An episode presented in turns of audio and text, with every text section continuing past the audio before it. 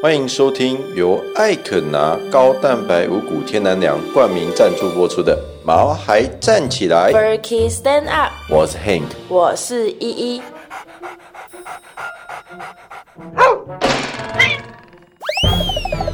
这是一个围绕在毛孩们的 Pockets，我们会分享很多毛孩的趣闻、宠物知识，以及邀请我们的朋友来谈谈毛孩的大小事。而且我们会有不定时的抽奖活动。所以还没订阅我们的，赶快来订阅吧！！呃，刚过完了双十一，哎，Hank，你知道我们网站上那个超优惠的十一元推车啊，十一元猫砂盆都被秒杀，哎，哦，都是那种，比如说十一点上线啊，十一点都还没零一分，几秒就直接抢光了。因为我朋友传讯息跟我抱怨说，他要去抢推车的时候，才十一点整，不到十几秒，就是他就已售完了。哎不知道各位有没有抢到？我我从后台看啊，当时就是在大概五十九分、五十八分的时候，就上百个人在网络上在等那个推车嘞。真的太划算了！我觉得以后我们要多多给我们的听众还有我们的买友这种福利。我们也恭喜这一次有抢到这些优惠商品的人呐、而且我们的那个猫砂盆是 Sky 物抢到，我超开心就。是百灵果的信徒，然后他一直以来都支持我们。哦，我们他这次抢到猫砂盆，我们真的很为他开心呢。而且他是一个超有爱心的猫咪中途，对吧？对呀、不是猫中途啦，他他是狗狗狗中途啦。哦，反正就是，也就是有养猫猫狗狗的。他一直都在我们网站消费，我们也很谢谢你啦，谢谢 Skywu。谢谢，因为我们今天的主题刚好也有讲到一下中土跟流浪动物哦。因为我刚刚跟 Hank 啊在讨论蜡笔小新中的小白到底是什么品种的狗嘞？因为我一直觉得它就是普通的小白狗啊，对，我觉得它是马尔济斯，可是它不像马尔济斯的原因是因为它的毛是卷的啊，它的毛是蓬的，它可以变棉花糖。我觉得它有一点像比熊啊，就是毛又卷又蓬的那种。比熊是有可能，但是小白也没有像比熊那么大、啊，小只一点的比熊，侏儒症的比熊。跑掉的比熊。好啦，就是我们啊，我后来有上网找了一些资料，呃，我发现说小白也没有什么品种诶、只有写说它是棉花糖狗啊之类的东西。棉花糖狗是什么？那他就写他啊他是真的写棉花糖狗没？好，那我们姑且它就是比熊好了啦。比熊棉花糖。对，比熊。而且啊，我查资料的时候发现一个很有趣的事情，你知道小白的智商竟然有一百八十哎，一百八，哇！狗界的爱因斯坦哎、真的假的很扯还有啊，你知道小白的由来？你知道它是怎么来的吗？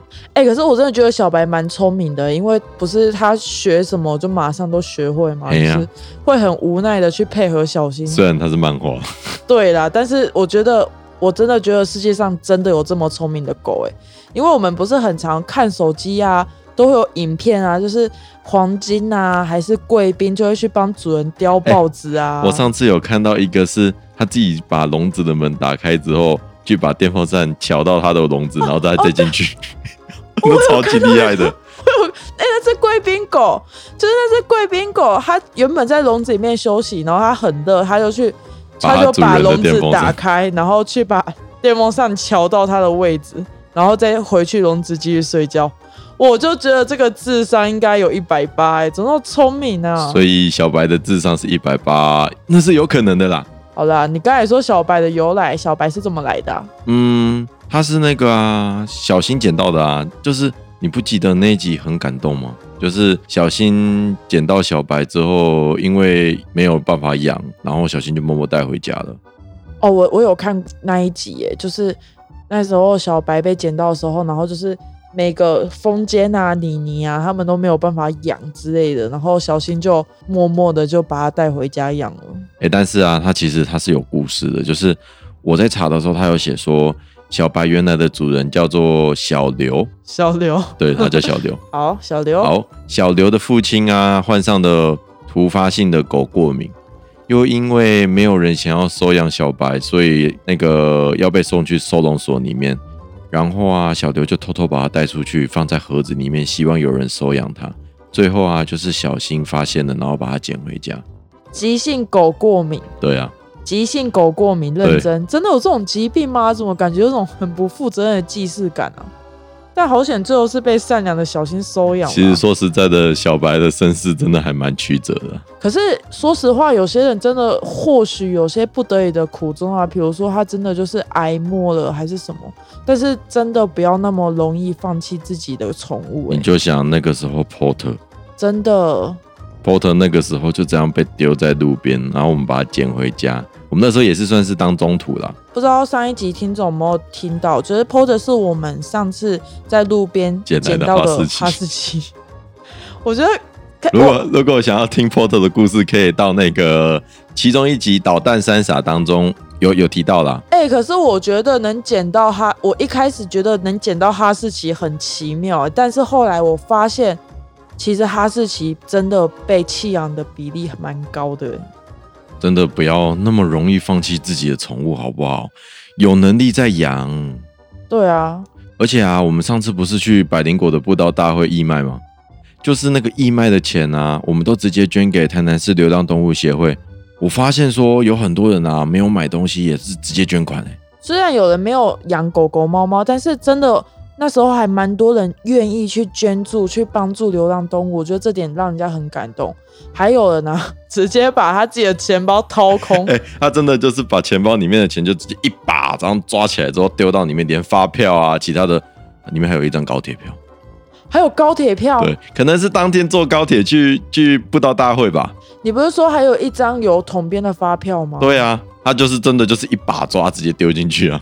哎，我在想那个统编的发票是加油的发票，他会不会就没办法回去跟公司报账啊之类的请款呢？啊，真的是这样啊。不过真的很谢谢你的爱心啊。反正就是还蛮多让人家感动的事啊。虽然世界上真的有一些残忍的人类，但其实我们更多的都是善良的人，也有很多是敛财的啊。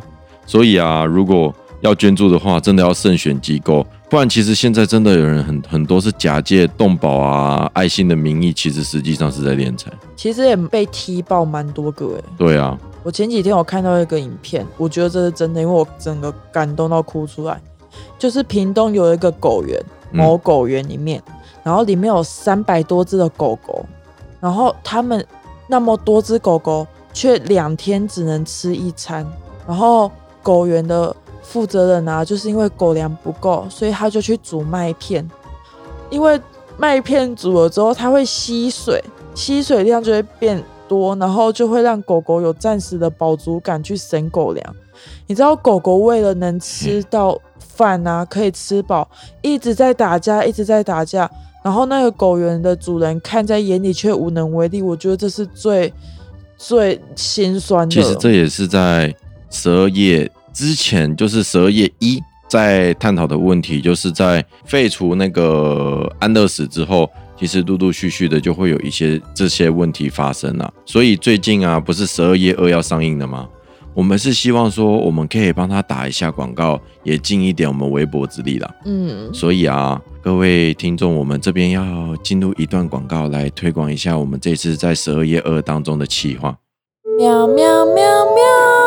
我们毛孩站起来，这次在网站上面有十二月二的推广活动，没有错。其实啊，十二月二的这个活动，我们已经策划非常久的时间喽。在十一月二十号开始，我们的网站上面会有这次跟统一宝贝狗一起合作的饲料乐捐活动。是的，统一宝贝狗是我们这次十二月二企划中的伙伴哦。在这次饲料乐捐的活动当中啊，统一宝贝狗有跟我们一起筛选出的一些需要帮忙而且非常认真经营的协会啊，或者是狗园。我们会在我们毛孩站起来的网站页面上面去介绍这些狗园的状况啊，还有他们希望收到的乐捐商品、饲料等等。只要你下单啊，统一宝贝狗就会直接将饲料运送到你选择的协会或者是狗园。而且我们同时会送你这次十二月二的电影早场券，以及十二月二的纪念徽章，还有统一的星巴克咖啡券等等，来谢谢你的爱心喽。我们猫孩站起来也会在这次的企划当中啊，配合着各式各样的商品。你购买我们指定的商品之后啊，在活动结束之后，我们就会统计完之后，将罐罐捐助给需要的协会没。有错，我们一起来尽一份我们微薄的心力，去帮助他们吧。所以啊，再请各位毛粉听众们到我们的网站看看，我们的企划会在二十号开始。十一月二十号，所以赶快到我们毛孩站起来的网站去看看吧。相关的资料我们也会放在节目资讯栏。那就先这样喽。嗡嗡嗡嗡，其实啊，我很害怕去看像十二夜啊、十二夜二这种纪录片呢、因为我觉得看完心里都会揪在一起，很难过。因为他们就是很写实的纪录片啊。你自己想，那么多只狗狗，就只有几只有美好的结局。而且你知道最舍不得的是什么吗？哎，是什么？你知道，你还记得他们都会帮那些狗狗去取名字或是代号，比如说中分啊，或者是船长啊之类的。为什么啊？你知道有名字就一定会有感情哎、因为名字就是一种联系啊，你不觉得吗？就是只要一有名字，你帮东西取名字，你跟这个东西就会有牵绊了。你你在说你的名字吗？你的名字也是啊，像黑妞啊、雪莉的名字都是啊，只要他们有名字。我我是说新海诚的电影啊。你的名字啊，你不是说要有羁绊吗？哦，那这那个就跟这个有点不一样的概念啊，就是只要一个事物一有名字，当他有名字的当下，他就会是特别的。我觉得有点笼统哎、你不是也帮你的机车取名字吗？你的手机啊，你的娃娃啊，各式各样的东西，你都帮他们取名字。对啊所以我很爱护我的机车，他们呢、你的手机有名字，你还不是把它换掉？那不一样啊，是因为合约到期了，而且我历代的手机都叫同一个名字啊，这代表传承，你懂不懂？传承。啊，简单来说吼，就是路边有一只流浪猫，你觉得没有什么啦，但是如果哪一天啊，你发自内心帮它取了一个名字，你就跟它有羁绊了。对，你还记得我们那时候大学的时候，不是都会去巷子里面喂流浪猫吗？对啊，然后我就有帮其中一只取名字，就我每次去啊，都会先呼唤它。你是说那只很多名字的三花猫，大家都叫它不同的名字。对，但是我叫它初夏，它也一样会理我。它叫初夏，因为我是在呃刚夏天的时候，对 刚夏天的时候遇到这只猫，因为它非常的亲人，所以它就是会主动去靠近你。也因为这样子，所以很多人都会去帮它取名字啊，就是比如说什么小黄啊、阿花啊，只有我不知道，反正我觉得我取的名字最好听，所以所以所以不要乱随便取名字。我觉得啊，在收容所工作的人，这或者是义工啊、中途啊，真的他们都真的很伟大。对啊，因为其实如果有名字，就代表很多人对，反正就是有一种特殊的情感在啊。你知道之前有一个新闻啊，是兽医师自杀的那件事吗？嗯，虽然很难过，也有可能会被说我们现在在消费死者，但其实我真的很想跟大家分享这件事。我好像有印象哎，哎，你等我查一下，因为我怕我有说错，还是这样不礼貌。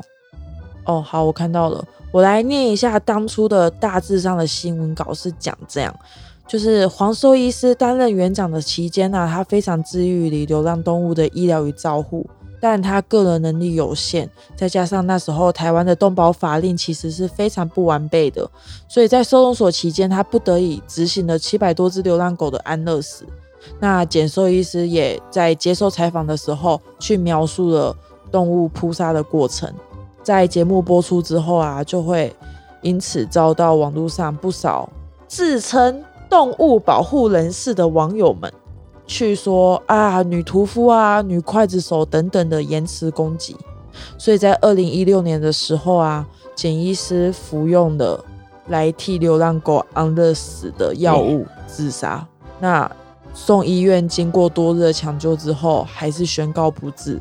那时候他年纪仅有三十二岁。那我觉得我特别感触的其中一段，就是他在他的遗书中提到了，他希望这件事情能被世人看到，透过他的亲身选择用狗安乐死的方法，是要凸显有台湾动保结构的问题。末端的资源、人力的不足、源头管制工作无法做好啊，等等，流浪狗只要到了最下游的收容所，都是苦难的开始。你不觉得台湾的保育困境真的是必须重视的问题吗？我真的觉得简寿医师非常的伟大，但是我觉得他心里面应该够难过了，而且还被酸民们啊讲说他是刽子手之类的。其实我不是要纪念他，诶，也算是要纪念他，是因为他提出来的几点台湾动保结构的问题，包括人力的不足，还有源头的管制工作等等，都是台湾非常非常急迫但无能为力的问题。还有其他衍生出来的问题啊，包括环境的清洁破坏啊，太吵没办法控制啊。诶，之前不是有朋友说，在花园夜市附近啊，狗狗都狂欢到半夜吗？然后早晨出门的时候还会被狗狗追车，这的确也因为到最后废了安乐死之后衍生的问题造成的困扰了。当然啦，因为呃，我相信不管是市议员啊还是警察局，应该都会接到很多投诉，就是狗狗他们的行为没有办法控制的行为，已经造成他们的困扰，但是。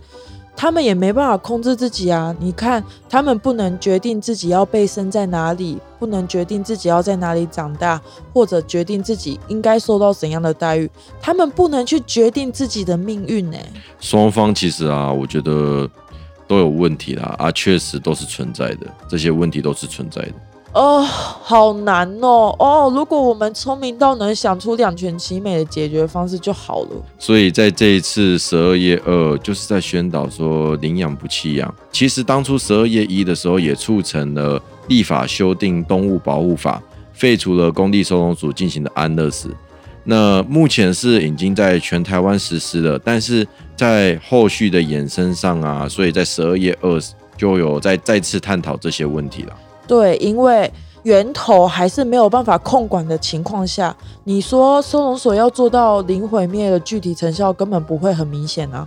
那你看，它收容所的经费又有限，你零安乐死可能只会造成所内的死亡率增加。因为为什么你知道吗？嗯，因为其实狗瘟啊，然后还有一些。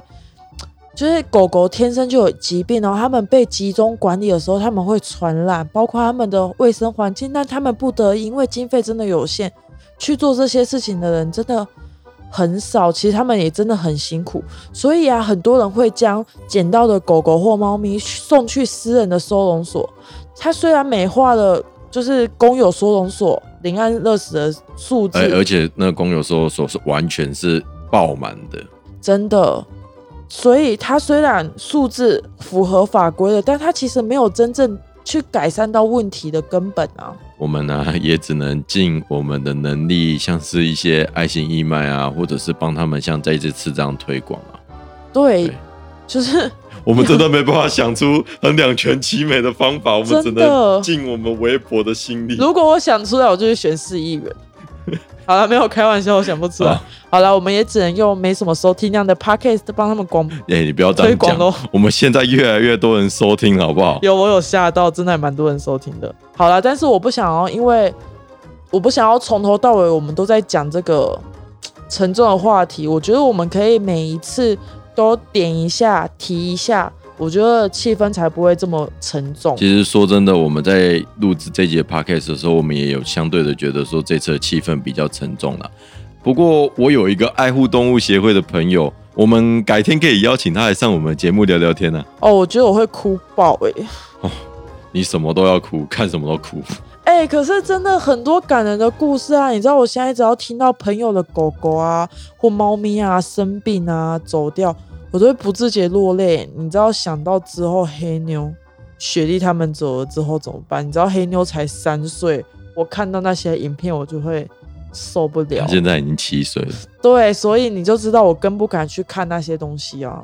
可是这是只要是事主一定会经历的事情啊，只要你要养动物，就一定会经历。我以前啊，像 Lucky 啊、招财啊，还有我们家好几任的狗狗都有经历过。我以前都很难过，可是我就还没有经历过吼。黑妞跟雪雪就是我养的第一只狗，第一只猫啊。阿爸，你教我，你现在怎么不难过了？我的做法是，他老的时候要再养一只，然后把爱继续给下一只宝贝啊。哦，原来就这样哦。哎呀，啊，不然要怎么办？好了好了，啊，不然你如果狗狗死掉的时候，你会你会非常受不了啊。就像我当初 Lucky Lucky 走的时候，我真的很受，到我现在我到现在想到我还是很想哭。我觉得如果黑妞走的话，我应该会哭七天七夜吧，七七四十九天之类的。你应该不止七天哦。我会在房间里面，然后都没有灯光，然后抱着一条被子哭。你你不要再想这些东西 哦，了。我现在好想哭哦！我现在急需抱我们家的狗。那哦，我们我们今天的节目就到这边了。啦如果喜欢我们的节目的话，请多多订阅我们毛孩站起来。我们的节目可以在 Apple Podcasts、Google Podcasts、Spotify、KKBox 等等的平台都可以听到。请在 Apple Podcasts 给我们五星评论。节目会在每周二的晚上八点准时上线。订阅我们，你就能在第一时间收到节目上线的通知。另外，我们十二月二的企划也即将展开喽。再请大家到毛孩站起来 Furky Stand Up，的网站看看这一次的企划。那我们下周再见喽，拜拜拜